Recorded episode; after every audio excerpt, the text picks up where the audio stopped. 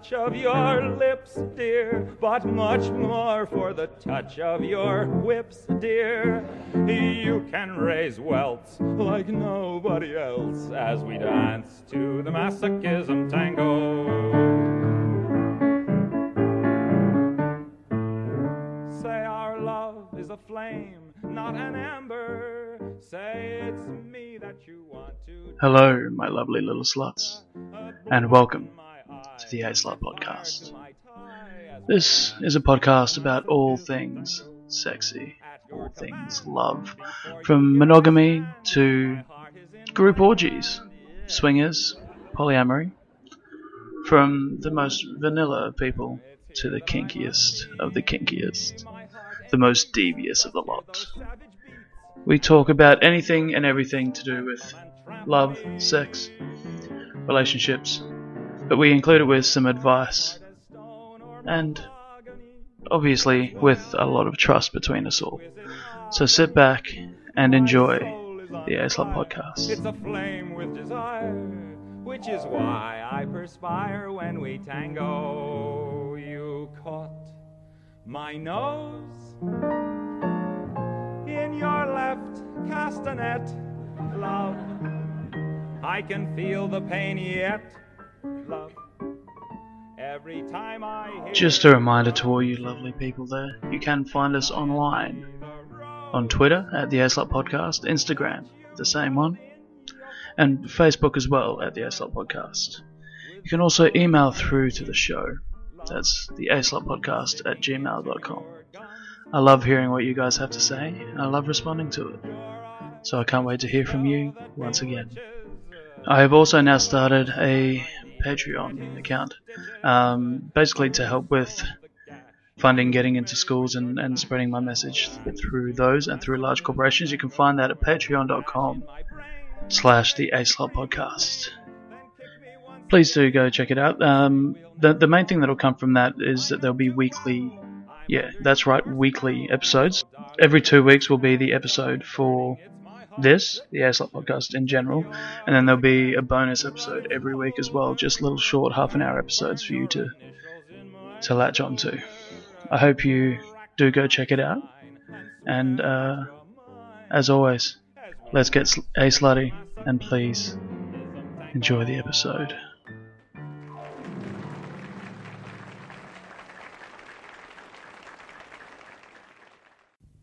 What is love? Baby, don't hurt me. Don't hurt me no more. Baby, don't hurt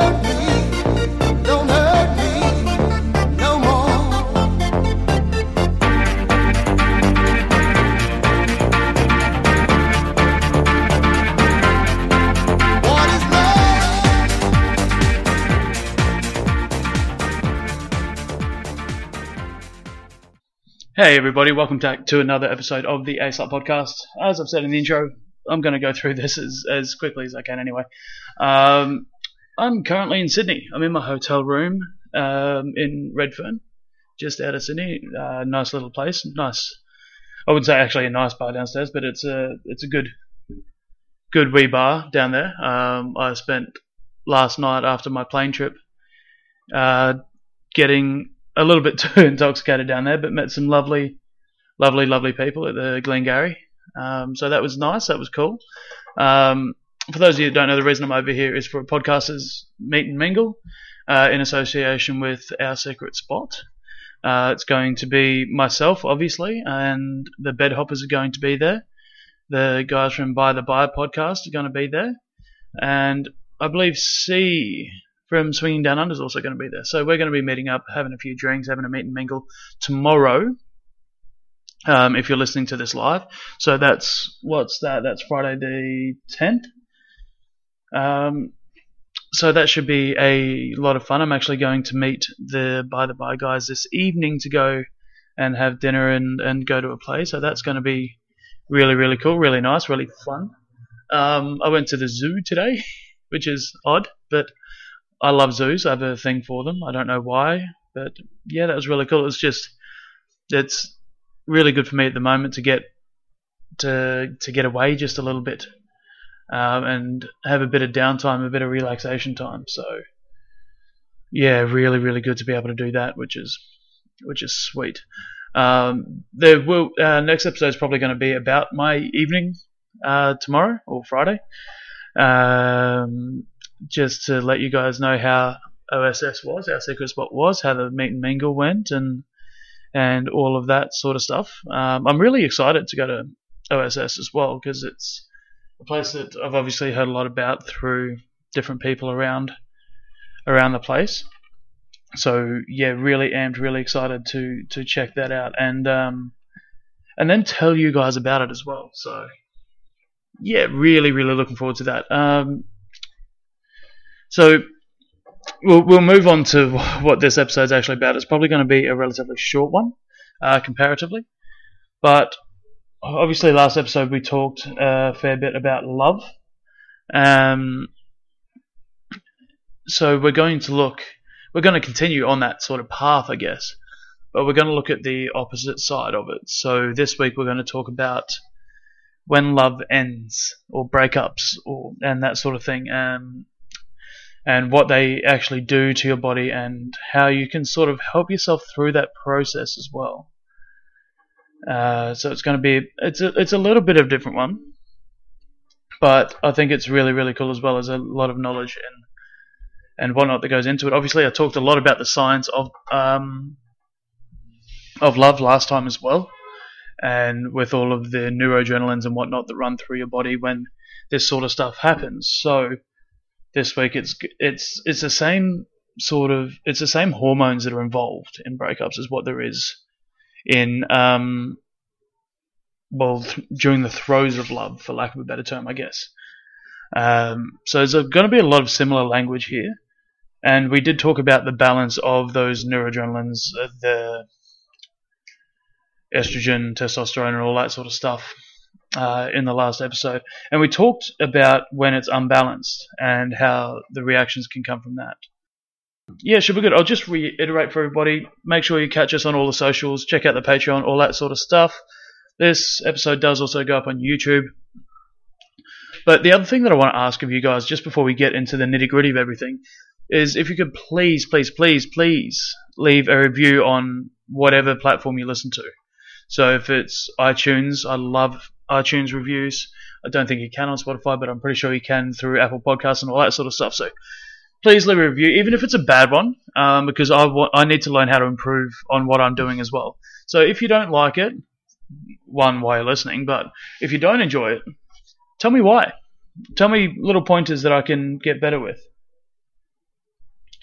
So, yeah, without any further hold up, without any more jibber jabber or anything like that, uh, let's sort of get let's let's get into this a little bit.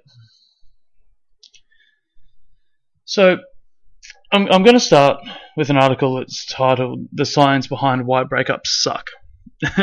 um, it's not just it's it's more than we think. It's not just hey, I've just lost somebody. It's a lot more. But let's be honest, though, love feels like the greatest thing in the world when it's going right. It does. There's no two ways about it. And we stop functioning at our full capacity when love's involved. Sometimes we lose motivation. Oh, when it ends, sorry. When it ends, we stop functioning at our full capacity and we lose a bit of motivation. Challenges are just a little bit harder. And sometimes we feel like we won't love again. That's an arguably quite a common one. Uh, for me, especially.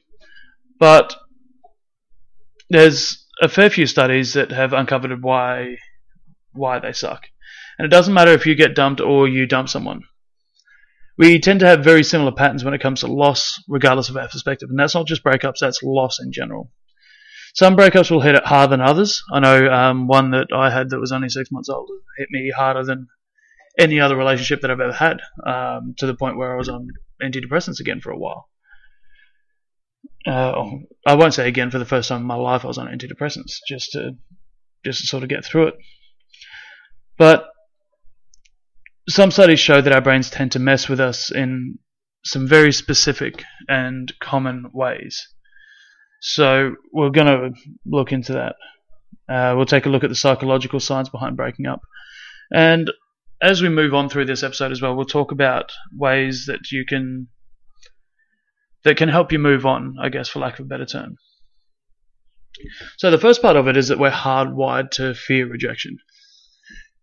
If you think of going out to a bar or anything like that, you're not drinking, nothing like that, or even just somebody on the street, I guess.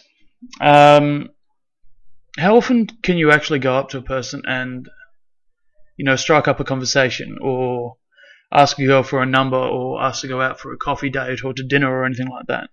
It's not the easiest thing to do. It's really not, but a bit of liquid courage sort of changes that sometimes. So, but it's it's very very difficult to think, and that's because we're hardwired to. We don't like being said no to.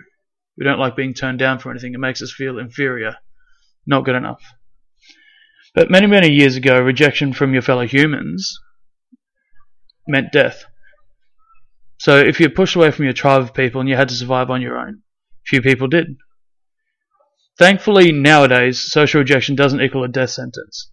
But aside from the surface of hardships, our bodies have a physical reaction as well. So, a study conducted by the University of Amsterdam decided to take a look at what happens to us physically when unexpected rejection occurs. Coincidentally, it does affect our hearts. Study participants were presented with a series of unfamiliar faces and were asked to predict whether they would be liked by the other person. Following each judgment, and this is a quote from this study, sorry. Following each judgment, participants were provided with feedback indicating that the person they had viewed had either accepted or rejected them. Feedback was associated with transient heart rate slowing and a return to baseline that was considerably delayed in response to unexpected social rejection. Our results revealed that the processing of unexpected social rejection is associated with a sizable response of the parasympathetic nervous system. So, to put this in layman's terms, because that's wordy for me, I won't lie, the parasympathetic nervous system handles much of the body's work that doesn't require our intervention. So, that's like sexual arousal, digestion, and the regulation of internal organs, like your heart, like your lungs, among other things. When study participants felt rejection, their heart rate slowed for a while. The effect was even more pronounced when the ejection was unexpected, and it also occurred if the participant feared the possibility. So the participant's sitting there going, oh, I'm going to get rejected, going to get rejected, going to reject, get rejected, it makes it even worse. So with this part, what can we do about it? So because we have this built-in response to rejection, we tend to exaggerate the harm rejection actually causes us. It's not as bad as we think. While the end of an important relationship is substantial, it only affects a portion of our life, so only a small part, but we tend to blow it up. So we have a tendency to exaggerate reality because we can literally feel it in our hearts regard in our hearts. Loose, yeah, I wouldn't say hearts, but it's in our brain, but regardless of the situation. So some of the things we can do is a little emotional triage before trying to process the rejection. It means they should identify emotional supports and ways to busy themselves while the shock of the loss and rejection sink in. It could take days or even months to begin to forget the feeling of the rejecter's presence, so a person should allow a sufficient period of time to allow the immediate pain of the loss to sink in. In the meantime, it's normal normal to mourn the loss of a relationship by confiding in friends, family, crying, uh, just to be sure just be sure to avoid unhealthy numbing behaviors like binge drinking, impulsive sexuality and promiscuity, overspending, and that sort of thing. So I, I, I view I view a breakup, for for lack of a better term, as like a big drop. So I've talked in previous episodes, especially around the kink side of things, um, and how you can get sub drop. So um, what I mean by that is that you've reached such a high, such a big, big high. There's there has to be a low at some point, and with a breakup, that would be the severe low of that. So you've got all of this adrenaline and everything running through your brain, everything's being released, and then once that release stops, your body can't sustain it in your system for that long. So in this case, the the crux of it is the breakup, and you drop into that sort of stupor. And during that low period, we always say in the kink scene that don't make any severe life decisions, any big life changing decisions. And that's sort of what's being said in this article as well, is to uh, to try and shy away from that as much as you possibly can, because uh, it can be quite dangerous. Because of the physical response, many of us tend to turn to those numbing behaviors to avoid what we actually feel, which is understandable. When emotions manifest themselves in our bodies, the effects can be very powerful. Remember that you can't control these feelings, but you can control how you respond to them. Remind yourself that part of what you feel happens automatically and make a large effort to behave responsibly, as your emotions might encourage you to do otherwise. So it's basically self care. Once you go through a breakup, self care is such a huge thing, and use your support network. Hopefully, you haven't gone through a relationship where you've had to leave or decided had to leave your um, leave your support network to be able to be with that person. Um, because when this happens, if and when this happens, you're going to have no safety net there and you're just going to plummet, and that makes it 10 times more difficult to deal with. The next part is you're addicted to love and the benefits of partnership. We're going to move on from the from the breakup bit a little bit here, try and lighten it up just a little bit, uh, and definitely get away from that rejection side of things. When you love someone, you integrate them into your everyday. You think about them, they help you do things, they solve problems, and they just exist alongside you. When that all disappears, you feel lost because you actually lost something. For example, if your ex partner always washed the dishes, doing it yourself will feel more arduous than ever, and it'll judge, drudge up the pain of the breakup. You'll feel like you can't accomplish certain tasks because your former significant other always helped you with them. This can make you feel inept and worthless. Because, on top of the existing sadness from missing someone you love, you can't handle daily tasks that were never a problem in the past. If that sounds bad, Stony Brook University conducted a study that found out the situation is actually worse. They compared the brains of people in love and those who'd recently lost it with the brains of drug addicts, and here's what they discovered. The results of the study show that looking at a romantic rejecter and cocaine craving have several neural correlates in common. The findings are consistent with the hypothesis that romantic rejection is a specific form of addiction. The perspective that rejection in love involves subcortical reward reward gain slash loss systems, critical to survival, helps to explain why feelings and behaviors related to romantic rejection are difficult to control and lends insight to the high cross-cultural rates of stalking, homicide, suicide, and clinical depression associated with rejection in love. That's a really long sentence. Somebody needs to do some editing on that. But so basically, somebody who comes off cocaine, for example, is the example I used in this, and somebody who's just lost a loved one, whether it be through rejection um, and whatnot, is very, very, very similar uh, because they've had this high, this high, this high of being in love or being on on cocaine, and then they can't get it anymore. So it's a it's a big, big dip on what it once was. It makes a big, big, big, big, big difference. So, what can we do about that?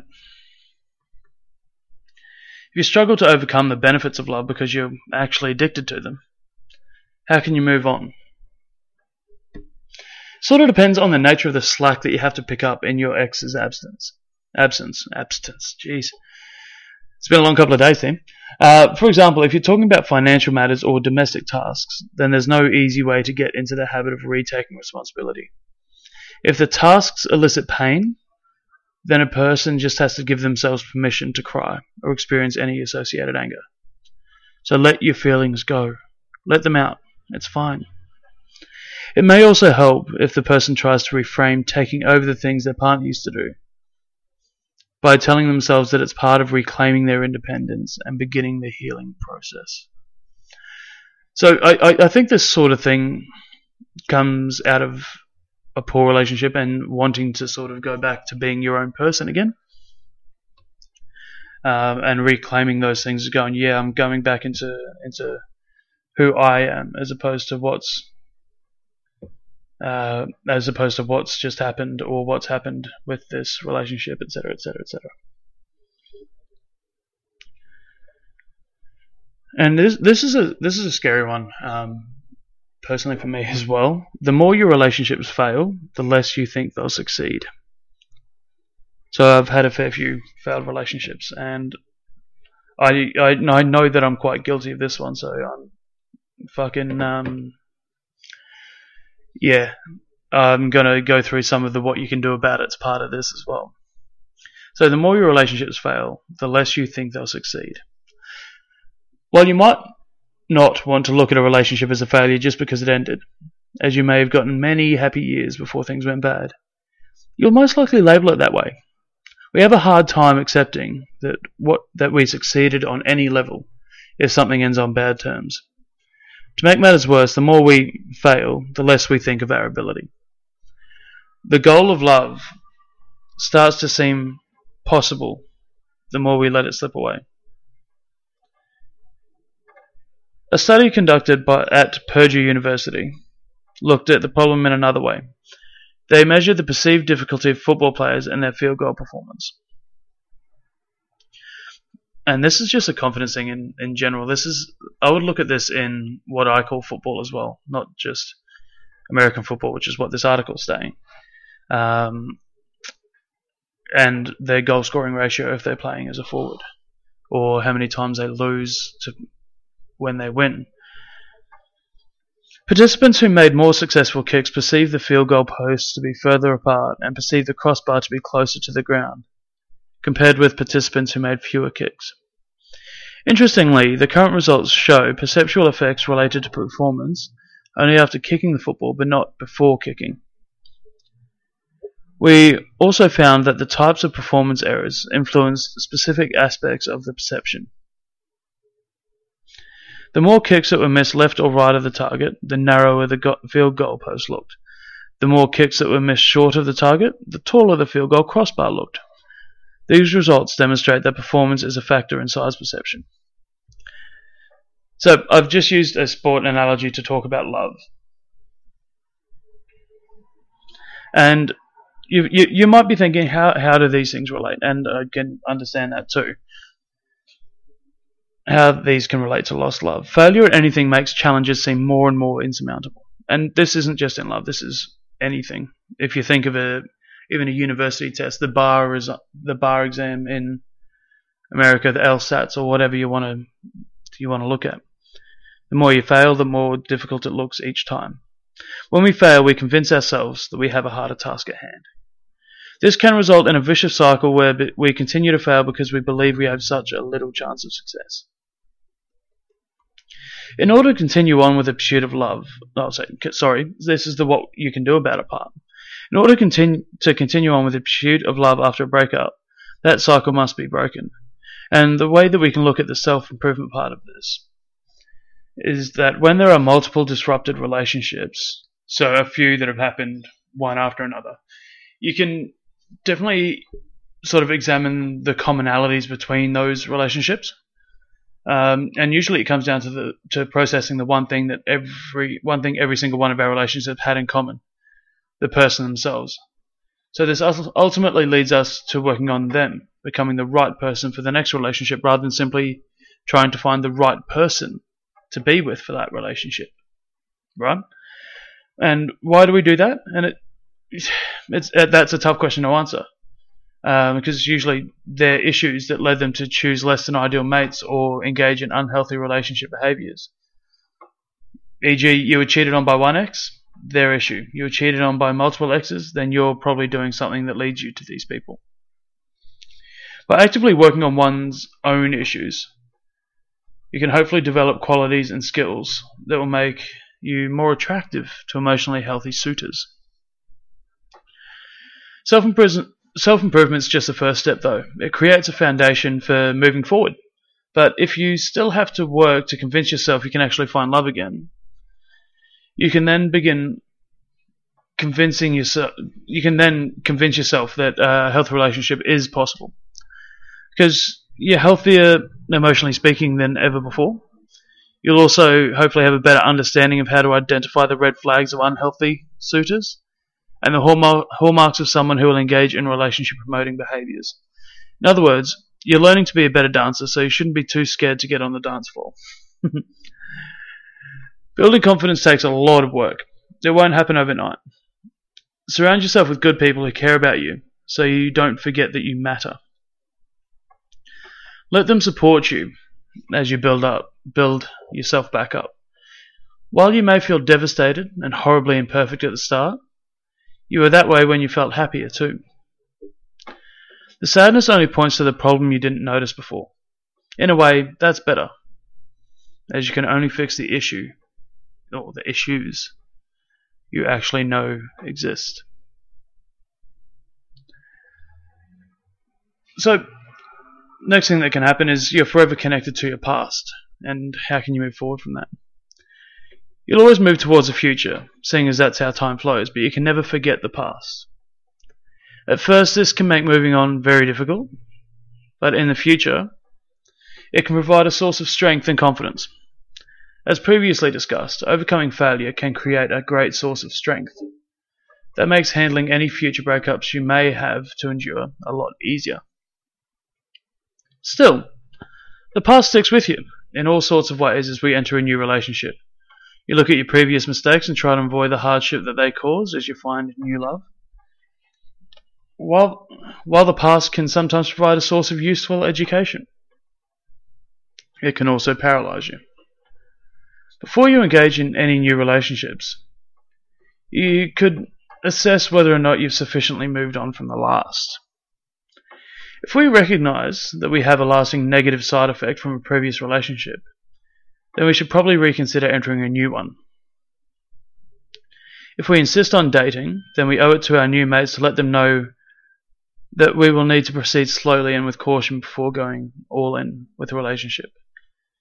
And that's purely just because been hurt before, and we need time to feel ready enough to open up and allow yourself to really to reach the level of emotional vulnerability that a relationship uh, requires. When you're actually ready to move forward, you should watch for how your past affects you. You can easily avoid problems by keeping a good line of communication open with your partner and avoid making any assumptions. That's just a given, in my opinion. Your current partner's behaviors may sometimes mirror an ex partner's, but they may not have the same meaning. For example, your ex may have allowed the dishes to pile up in the sink as a passive aggressive way of telling you to do your part of the chores, while your current partner might do the same thing purely out of laziness. If you start to draw parallels, have a conversation and explain what your previous partner used to do, and ask your current partner about their motivation so you don't make those incorrect assumptions. Breakups stick with us, and it can be hard to let go of the past. We're always going to hurt regardless of how with a consent remember that you're wired to feel pain. Lost love comes with an actual day to day losses. And moving forward can seem harder the more you have to do it. We all experience these problems and have to fight to move past it.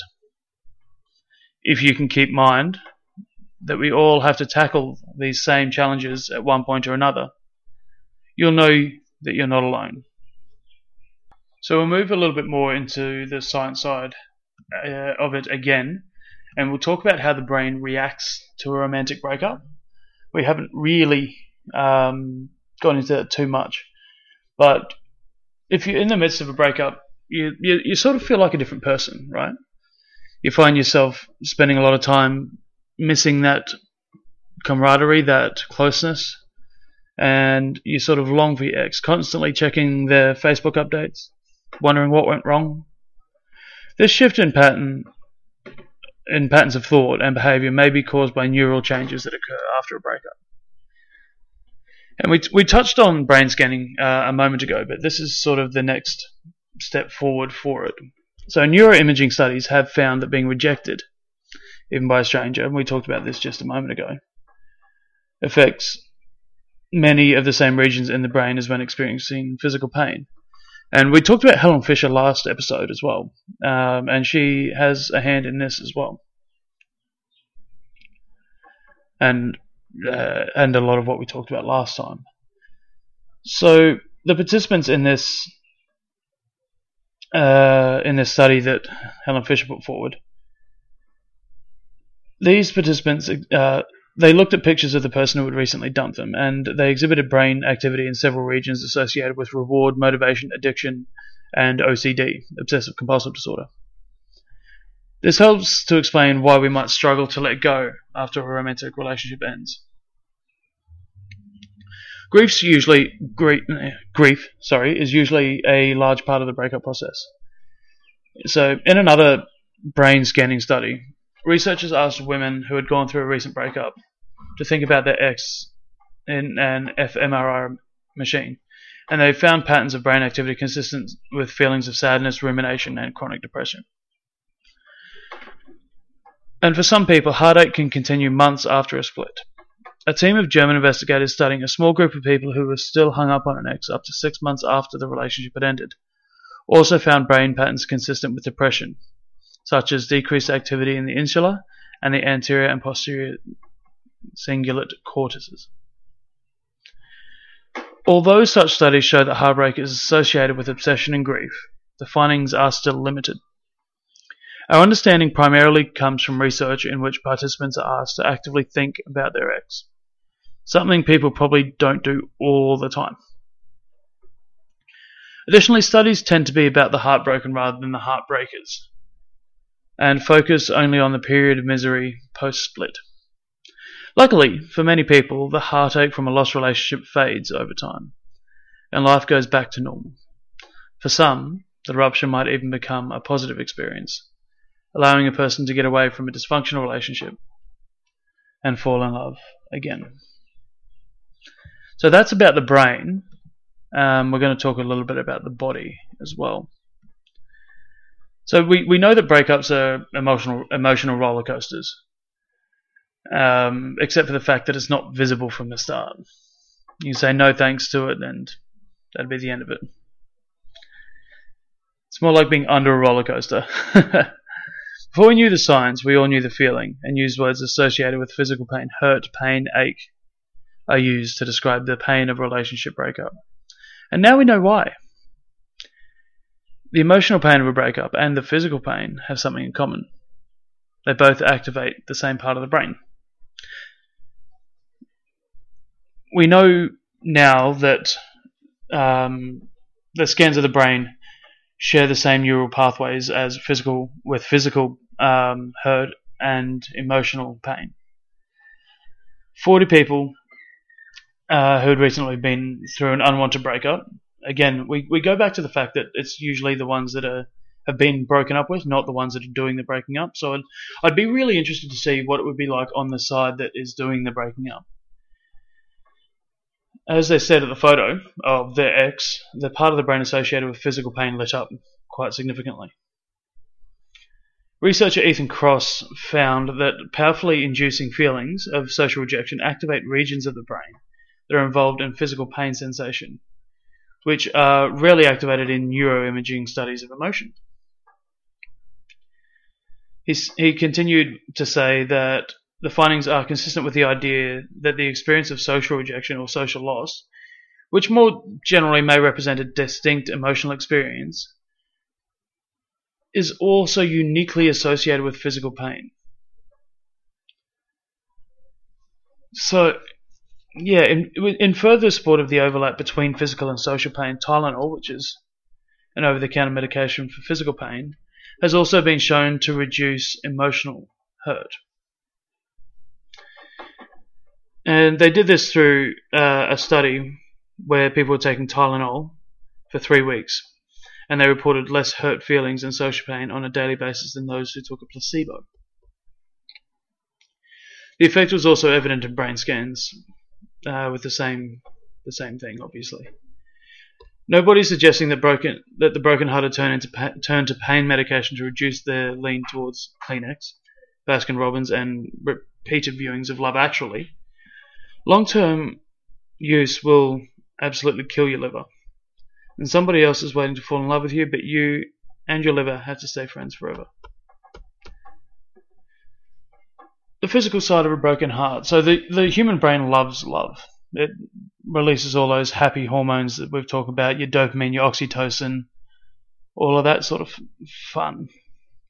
But when the one you love leaves, the su- supply of feel good hormones takes a dive, and you get your cortisol and your epinephrine come through, your stress hormones.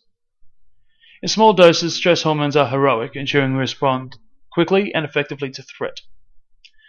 However, in times of long term distress, such as broken heart, the stress hormones accumulate and cause trouble.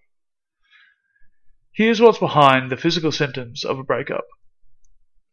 So, too much cortisol in the brain sends blood to major muscle groups. They tense up, ready to respond to a threat. So, your fight or flight that we talked about last episode. However, without real need for a physical response, the muscle have no opportunity to expend the energy. So the swelling of these muscles gives rise, uh, gives rise to headaches, a stiff neck, and that terrible feeling that your chest is being squeezed. So, to ensure the muscles have an adequate blood supply, cortisol diverts blood away from the digestive system. So, this causes your cramps, your diarrhea, loss of appetite, that sort of thing. And when these stress hormones, your cortisol, your epinephrine, uh, run rampant, the immune system can struggle as well. So this increases vulnerability to bugs and illnesses, hence what's so often called the breakup cold. If there's a steady release of cortisol, this might cause sleep problems and interfere with the capacity to make sound judgments. And as we've just talked about, breakups also activate the area of your brain that processes, processes craving and addiction. So losing a relationship can throw you into, into a type of withdrawal, which is why it's hard to function. You ache for your ex, sometimes literally, and can't get him or her out of your head. Like any addiction, this will pass. In a relationship, your mind, your body, and the core of you adjust to being intimately connected to someone. When that someone leaves, the brain has to readjust. The pain can be relentless, but eventually the body chemistry will change back to normal and the hurt will diminish. Getting through a breakup is, mu- is as much a physical process as an emotional one. Remember that and know it'll get easier. You'll get there. It's interesting about this this this last little bit here with the body chemistry changing back to normal. The pain can be relentless, and the breakup is much a physical as a as a mental one as well. Because the the next thing that I wanted to talk to is something that's that I've always found really quite interesting, and it's called Takotsubo cardi- cardiomyopathy. Takotsubo cardiomyopathy. This is also um, known as broken heart syndrome. It is named after an octopus trap, and that's not all that's unusual about this reversible heart condition. It occurs almost exclusively in women. Does happen with men, but not so much. But years of gender based research have shown that in matters of the heart, sex differences abound. One striking example is a temporary heart condition known as Takotsubo cardiomyopathy. First described in 1990 in Japan, more than 90% of reported cases are in women aged 58 to 75. And research suggests that up to 5% of women evaluated for a heart attack actually have this disorder. It's only recently been reported in the United States and may go largely unrecognized. Fortunately, most people recover rapidly with no long term heart damage.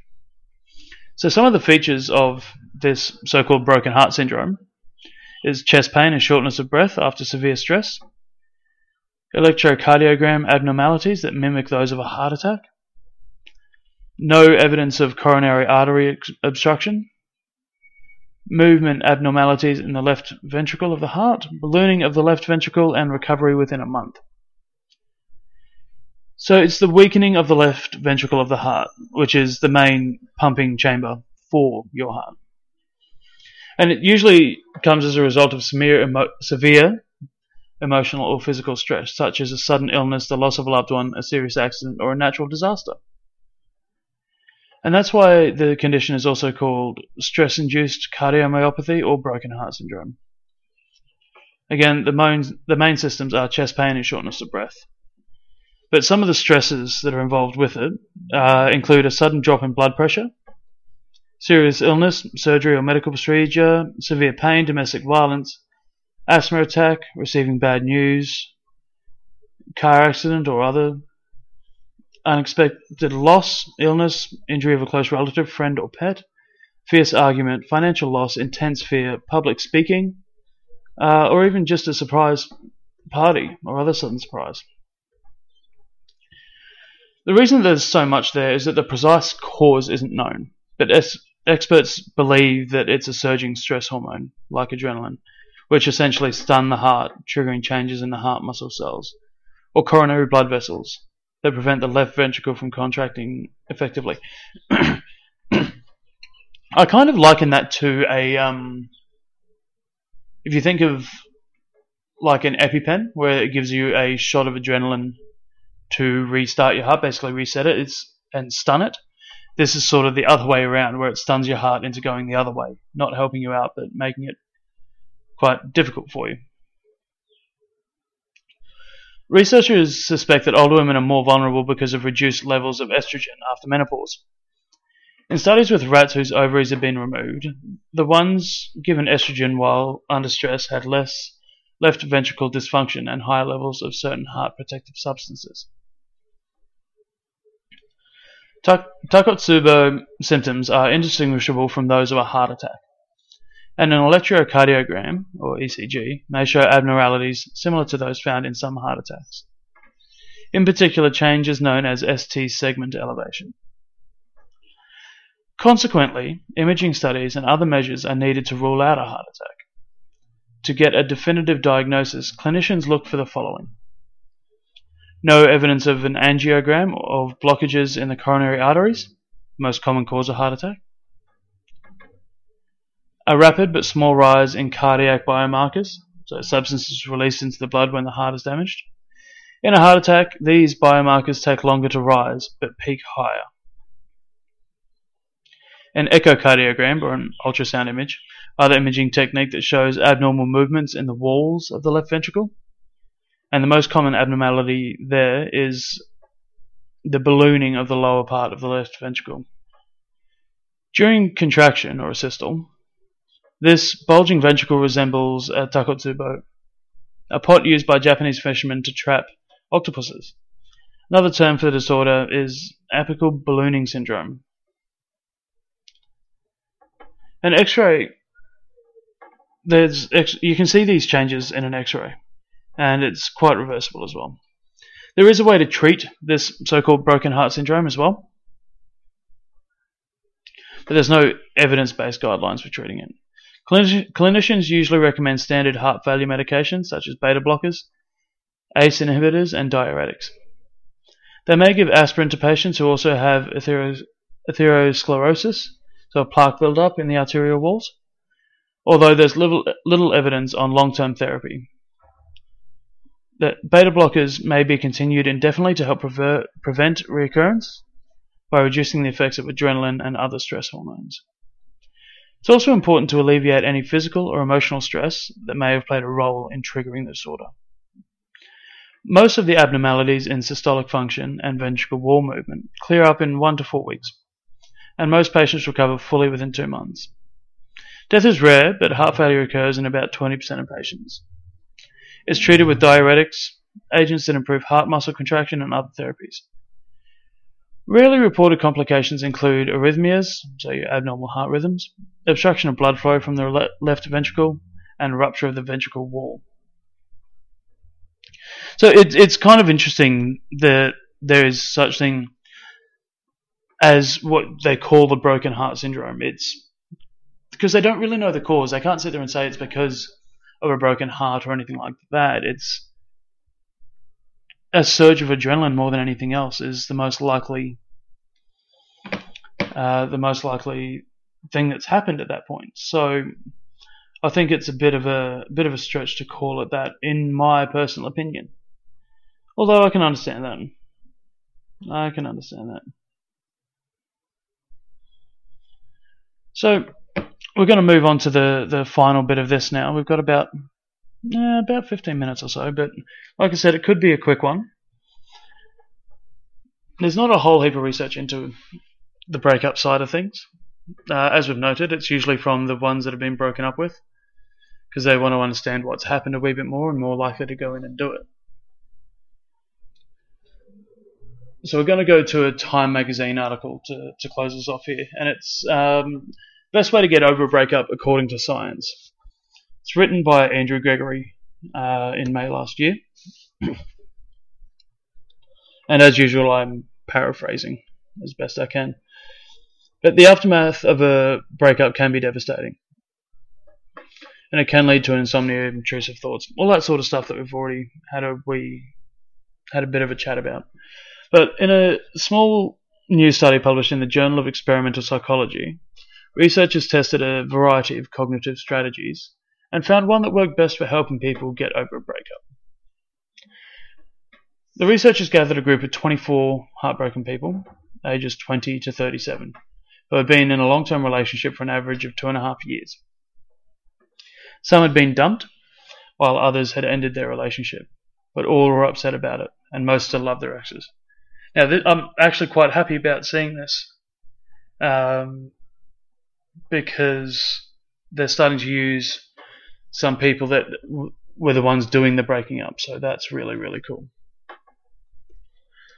So the first, the first strategy was to negatively reappraise their ex. The person was asked to mull over the unfavorable aspects of their lover, like a particularly annoying habit. By highlighting the ex's negatives, or the negative traits, the blow ideally would be softened. In another prompt, called Love Reappraisal, people were told to read and believe statements of acceptance like, It's okay to love someone I'm no longer with.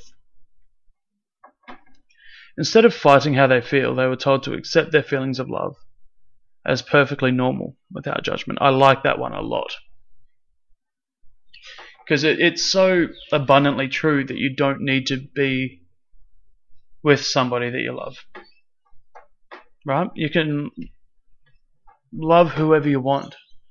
You don't have to be with them to love them. Third one's distraction. Right? To think about positive things unrelated to the ex, like a favorite food. Just as distracting oneself can help reduce cravings, it may also help a person overcome the persistent thoughts that come with a breakup. The fourth prompt, the control condition, didn't ask them to think about anything in particular. Next, the researchers showed everyone a photo of their ex, a realistic touch, since these often pop up in real life on social media. They measured the intensity of emotion in response to the photo using electrodes placed on the posterior of the scalp.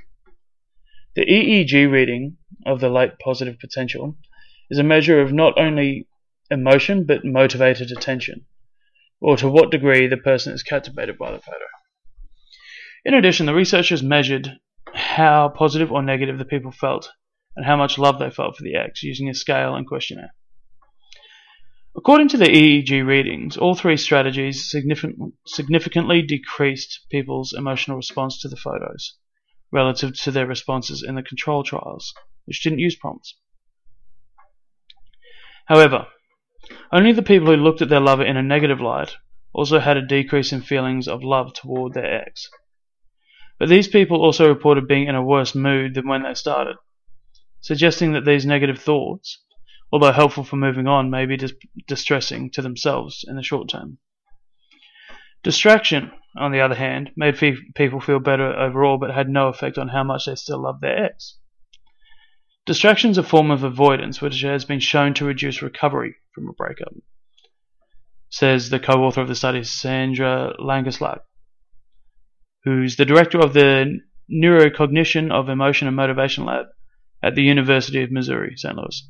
So the strategy should be used sparingly to boost mood in the short term. Love reappraisal.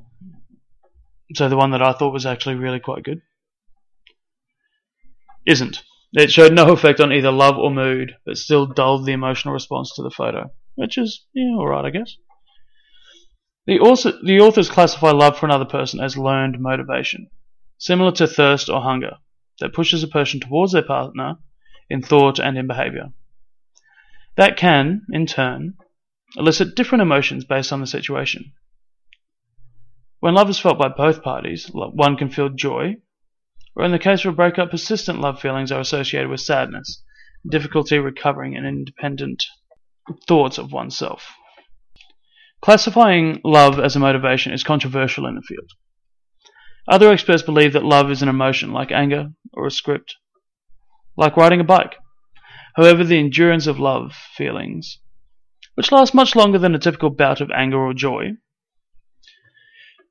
the complexity of these feelings, both positive and negative, and the intensity of infatuation all signal a motivation. To get over a breakup, heartbroken people change their way of thinking, which takes time. Just as it can be challenging to fight other motivations like food or drug cravings. Love regulation doesn't work like an on off switch. Langeslag says, quote, to make a lasting change, you'll probably have to regulate your love feelings regularly. Unquote. Because the effects likely wear off after a short time. Writing a list of as many negative things about your ex as you can think of once a day until you feel better may be effective, though this exercise tends to make people feel worse in that short term. Langeslag said that this effect goes away, and her past research found that negative reappraisal also decreased infatuation and attachment to the ex. So it will make you feel better in the long run, but terrible in the short run. The findings are particularly relevant in the age of social media when photos of exes and the resulting pangs of love may come up frequently. All three strategies may make it easier for people to deal with encounters and reminders of the ex partner in real life and on social media. So I just want to go back through those strategies again and and summarize them. So the first strategy was to negatively reappraise their ex. So you'd sit there with, uh, and think about your ex and go, okay, this is all the bad stuff. And that helps you get over your ex quite well. Um, but it does make you feel quite crappy in the short term. The next one was love reappraisal. So people were told to read and believe statements of acceptance, like it's okay to love someone I'm no longer with. This seemed to have little effect on much, but in the long run, it's they felt less love towards their, uh, less issues with their ex or anything like that, and felt better in general. And the distraction part did not help them get over feelings of their ex, but it did help them uh, feel a little bit better. So I think for for me, the mix of strat- the first strategy and so the negatively reappraisal of the ex and the distraction, if you could sort of mix those two together, you know, distract yourself in the short term and then start negatively reappraising your ex, um, then that that's probably going to be what works best, I think, by the looks of by from what I'm reading anyway. Uh, it seems as though that might be the best way to get over an ex. Really, really quite interesting stuff here. I'm not going to lie. I've I've learned a lot uh, from this episode as well, um, and sort of how to deal with things a bit better myself, which is is really, really, really good. I haven't gone through a breakup recently, um, but I thought that this was a really, really cool thing to talk about. So I did. Uh, I hope you've all learned something from this because I've learned a whole heap as well. Um, like I said, it's a it's a relatively short episode compared to usual, but we're all locked up, we're all done, we're all sorted. Thank you once again for listening to the A Slut podcast. And never forget, let's stay A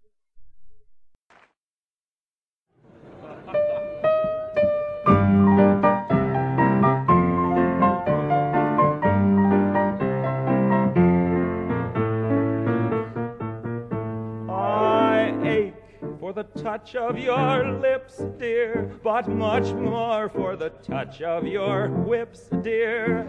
You can raise welts like nobody else as we dance to the masochism tango.